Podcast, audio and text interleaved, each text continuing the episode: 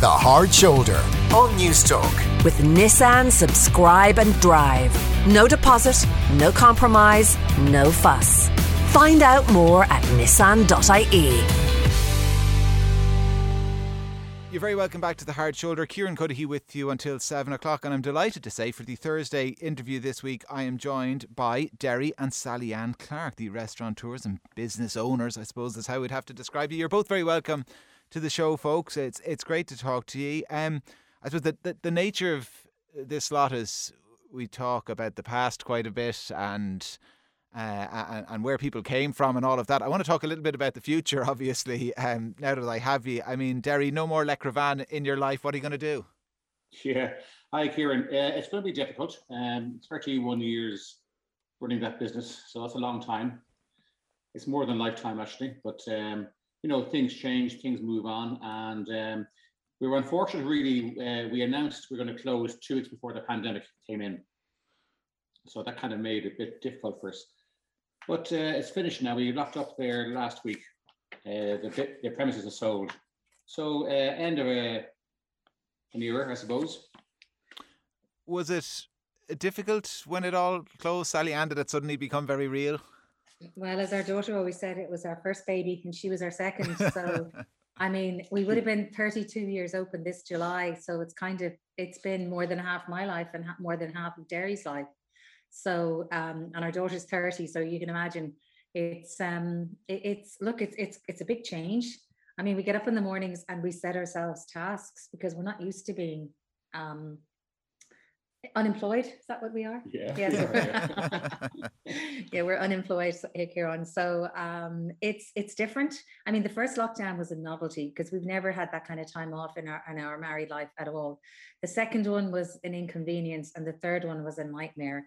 So it's just the unknowing and the you know especially the the business that we're in hospitalities just seem to be left behind but look, it is what it is. Where there's light at the end of the tunnel, and please God, everything will get back to normal as soon as possible for everybody in the hospitality industry. Yeah, listen, fingers crossed uh, for that. Derry, I, I, I was reading comments from you about post L'Ecrivain life, and you were talking about the, the fine dining industry in Ireland and how you suspect it will change, that it won't disappear, but it might shrink. What did you mean by all of that? Yeah, well, that's actually what you say. It will shrink, I think, because I feel people nowadays um, want a more casual uh, night out experience. You know, a bit of nice cocktails or nice craft beers, um, good food, obviously, a nice ambience, uh, friendly, um, up to date, local ingredients done simply. I think that's really what people want. Uh, the formalities, I think, are changing really fast. Um, you know, L'Ecrivain was a Michelin star. It was uh, formal but informal in lots of ways. But we had tablecloths, you know, starch linen, big tables, plenty of space, uh, big bar, cocktail bar. So a lot of things uh, I think will change. People like, um, I think the informality um, to enjoy a night out and, uh, you know, have everything there really in one, one building. And is that just a, a, natural trend that you see happening? You've seen it maybe in other countries, and you expect it'll happen here, or, or why do you suspect this this is the case? Yeah, well, you know, funny enough, myself, I then travel a lot, and over the last few years, I've been going here and there, and especially in the states and, and mainland Europe. You see a lot of really good restaurants, um, kind of dumbing down, I call it. You know, going to a kind of simpler format. Um, really look, look at simpler ambience, um, a much uh, friendlier style of service, um, easygoing. Um, you know, and I, I, it's kind of uh, something there for everyone. You might say, you know, uh, mm. there's always a. Uh, we noticed uh, in uh, really good restaurants they're doing pizzas. Yes. Which yeah. really, really surprised us. So that, those kind of things are coming on menus a lot. Like the face of, of dining in Ireland has changed completely in the last 32 years. I mean, when we were looking to open a restaurant and looking around, the big players at the time were um, Le Coq Hardi, uh, Restaurant Patrick Guilbaud. Derry was head chef in the Bon Appetit and there was um, whites on the green. So they were all very much uh, five star restaurants where people used as an occasion. So um, people didn't eat out like they did today. I mean, people eat out now at the top of a hat.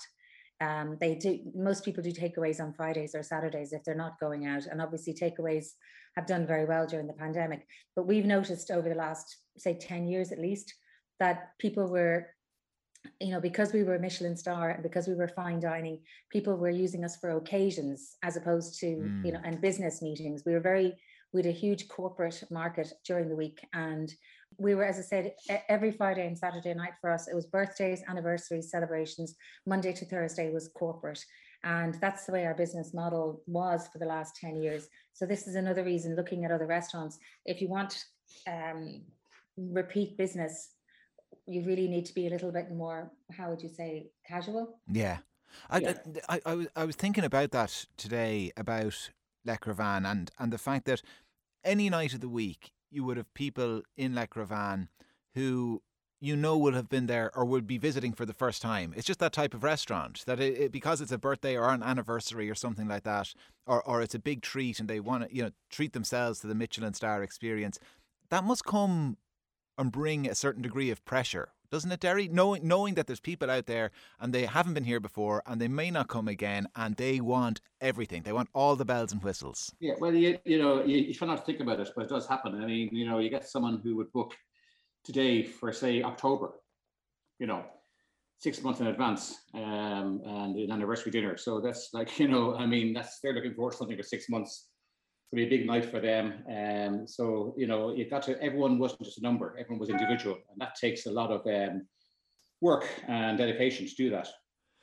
And then on the front of house side, you knew when people come in by their body language and by their attitude whether how how far their expectation levels were going to be or how high should i say they were going to be so you had to manage that so we all had to be i mean we hired people based on their skills, obviously, but people, especially front of house, you had to have a personality. You had to be able to read people. You had to have that, you know, innate um, sixth sense to know whether somebody was comfortable or not.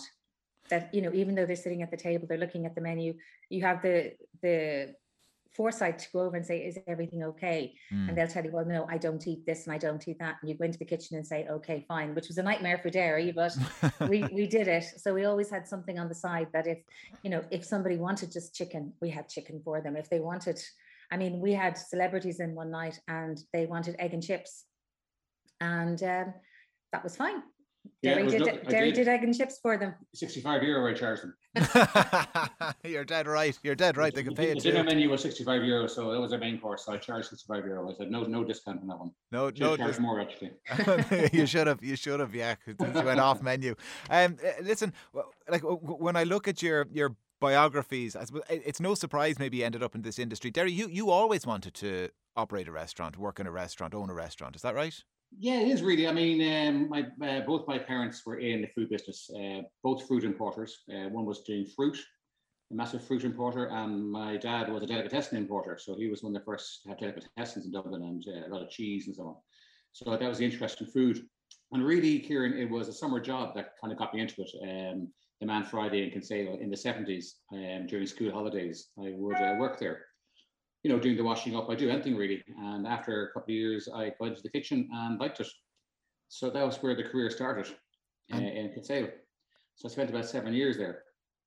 And I know um, Sally-Ann has mentioned some of the restaurants already that, that you actually ended up working in Le Coq Hardi and Le Bon Appetit and yes. A, and others. I mean, through it all, was it always your ambition to have your own place? Yeah, it definitely was. I mean, a, a young age. I mean, really, um, I didn't want to go down the route as a head chef somewhere all the time. Um, I wanted my own restaurant, really. But um, funny enough, actually, I actually wanted a restaurant in the country, uh, kind of a seaside place uh, on the coast. I love the sea, so I was hoping for that. But then, looking at the economics, I looked at Dublin. Dublin is all year round business, so that's really why um, I opened in Dublin with Sally-Ann. Yeah, I suppose like uh, Kinsale is great when you're down there for a summer job. It's a, it's a bit different on a wet Tuesday in February. You mightn't have too many people uh, through the well, doors. Yeah. yeah, exactly. No, you're dead right. I mean, obviously, but it's changed a bit now. Kinsale is kind of pretty much all year round, but it wasn't um, the 70s, 80s, you know, when I was there. But um, you know, I've no regrets about it really. I got to say, um, I had a good career in it, and not finished yet, mind you, but I'm coming to the end, I suppose, um, like everyone does, and it's been great, really. Um, L'Ecrivain was probably the uh, golden times for me. We had great fun. I mean, we started off in a little restaurant because when I met Derry, all he ever talked about was opening up his own restaurant. So we got married, and then we started looking for premises. But we opened up a 38 seater in the basement in Lower Baggot Street and um, there was seven of us, wasn't there? Yeah. And we worked really, really hard, but we had fun because there weren't the same um, demands that there are today. There weren't the same issues with um, I don't know all, all, the social media, all the social media things that we would have had to deal with today. I mean, um, the likes of Hugh Leonard and whatever came in and put us on the map within three months of our opening, and it was wonderful. But people came in, people loved the food he did, they loved the way we served it, they liked the decor, they felt comfortable, and it was a win-win. You know, so um, that's when we went to a bigger restaurant and then a bigger restaurant. And we just had to evolve with the times. So we kind of had a five year plan each time. Obviously, that got scuppered when Boom went bust in 2010, but we still got in and we revamped the restaurant and mm. we made it more usable with more private rooms um, because that's the way the business was going. So you have to keep on top of it all the time. I, it's, um, I mean, at one stage there, we had 60 staff and it's people don't realize that it is a service industry and that's what you're paying for yeah. like you're, you're paying for all these people that are there to come in and do their best for you and we were very lucky with the teams we had over the years they were all very passionate and like-minded individuals so we were able to do what we did to the best of everybody's ability if you're just tuning into the hard shoulder, Derry and Sally-Anne Clarke are with me for the Thursday interview this week. You mentioned Sally-Anne boom and bust uh, a moment ago. I mean, h- how close did Van come to bust on that scale uh, back 2010, 2011? Very, very close. We were, you know, we had huge mortgages, huge whatever, and uh, uh, yeah, we were lucky though, Kieran. We um, when we were doing well in the early knots, um, we didn't spend the money. We kind of put it away. Um, actually, funny enough, for a pension, that's what we're really doing. But uh, we dipped into that, to be honest about it. We kind of dipped into the assets we had and um, the bank bank balances we had. So that's what got us through. Um, and really, you know, that's pretty much why we're still working actually, because we haven't got a pension now. Yeah. So, you know, we pretty much have to keep working. Like we sold the building and did a lease back to make sure that we, you know, kept everything and paid everybody. And and now that we're finished, obviously the place is sold. Our landlord's very happy, but everybody's been paid, all the redundancies have been paid, and we've walked away with our heads held high, which personally I think is a great thing to do during a pandemic when everybody else is telling you walk away, go bust, go this, go that. That's mm. not what we do, and that's not what we've ever done. We've always tried to be as um, honourable as possible in our dealings with everybody. Uh, do you resent a little bit having to keep working though you know i mean was it always the vision that maybe you'd get to this point in your lives and you would start to wind down and you'd be in a position to be able to wind down because you would have the nest egg yeah no actually no no i mean you know as Sally said at the very start um like since these three lockdowns, we've been keeping occupied and painting, gardening, things I never did before. actually, I'm not, actually not a bad. Have you started? Have you have you actually have you started painting, Gary? Anyone, anyone listening, I want their house painted. I'll give you a good price. Oh, sorry, I thought I thought you meant you were painting uh, portraits and things uh, of Sally-Anne. You're, you're, you're painting the walls. I was that kind of painter because that's tax free, you know. yeah. yeah. No, no, no, no. House painting, yeah. house cleaning, house. Yeah. yeah. All sorts of things that we just never got around to doing, and uh, we've been doing that over the last three lockdowns and we've been getting things done that we've been putting off for years and we've been doing a lot of it ourselves so it's um but as far as winding down is concerned I don't think we ever thought we'd stop working. I don't think we ever thought we'd give up L'Ecrivain, but this opportunity came along and um, it was the right time for us. And no, I think you'll, I know Derry will be working at least for the next five years and hopefully I'll be working for a little bit more than that. So like my parents were shopkeepers, Derry's yeah. were food importers. Like they were my workers. mother didn't stop. Pardon? They were workers. They were workers, and my parents were workers. So, like, my mom didn't stop working in the shop till she was seventy nine. So, and I know she was only doing four hours a day, but it's still I can't imagine being retired, if you know what I mean. And I, I think Derry's going to have difficulty with that one too. yeah, pretty much. Um, obviously, uh, when we're talking about recession and the difficulties, I mean, the, the greatest difficulty you faced in your lives and, and will ever face happened then as well around that time in 2012 when Andrew, your son, passed away. And, and I was reading some things you were saying about um, um, fairly recently about it, about organ donation and the fact that Andrew had expressed this wish before he died to, to be an organ donor and the fact that uh, maybe solace is, is stretching it a bit, Derry, is it? Uh, but some degree of comfort you've you have been able to take in the intervening years, in the nine years since Andrew passed away, that you know he, yeah. he was able to give yeah, the gift of yeah, life Kieran, to someone. I mean, it's comfort, but little comfort. You know, that's yeah. to be honest about it. Yeah. Um, like I mean, that's probably the biggest impact on our lives for sure. You know, and hopefully that that'll be the biggest we'll have to face before we pass ourselves. So um, yeah, I mean, look, we talked about it at different times about it, and it's, it's, it's difficult. Um, we do think about him every day. Um, he's he's present in the house, and um, where we live is where the memories are with him, and that's the way it should stay for us. Um, like the organization was a great thing to do because we did talk about it. Funny enough, about the year before he he, um, he died, um, and that's what he wanted to do. And uh, we all have donor cards, um, and um, so that was what we did. Uh, and but it was the worst time of ever. It was on New Year's Eve, um, 2012. Hmm. So that was hard. I always remember that night so well, and it was a hard night, very very difficult.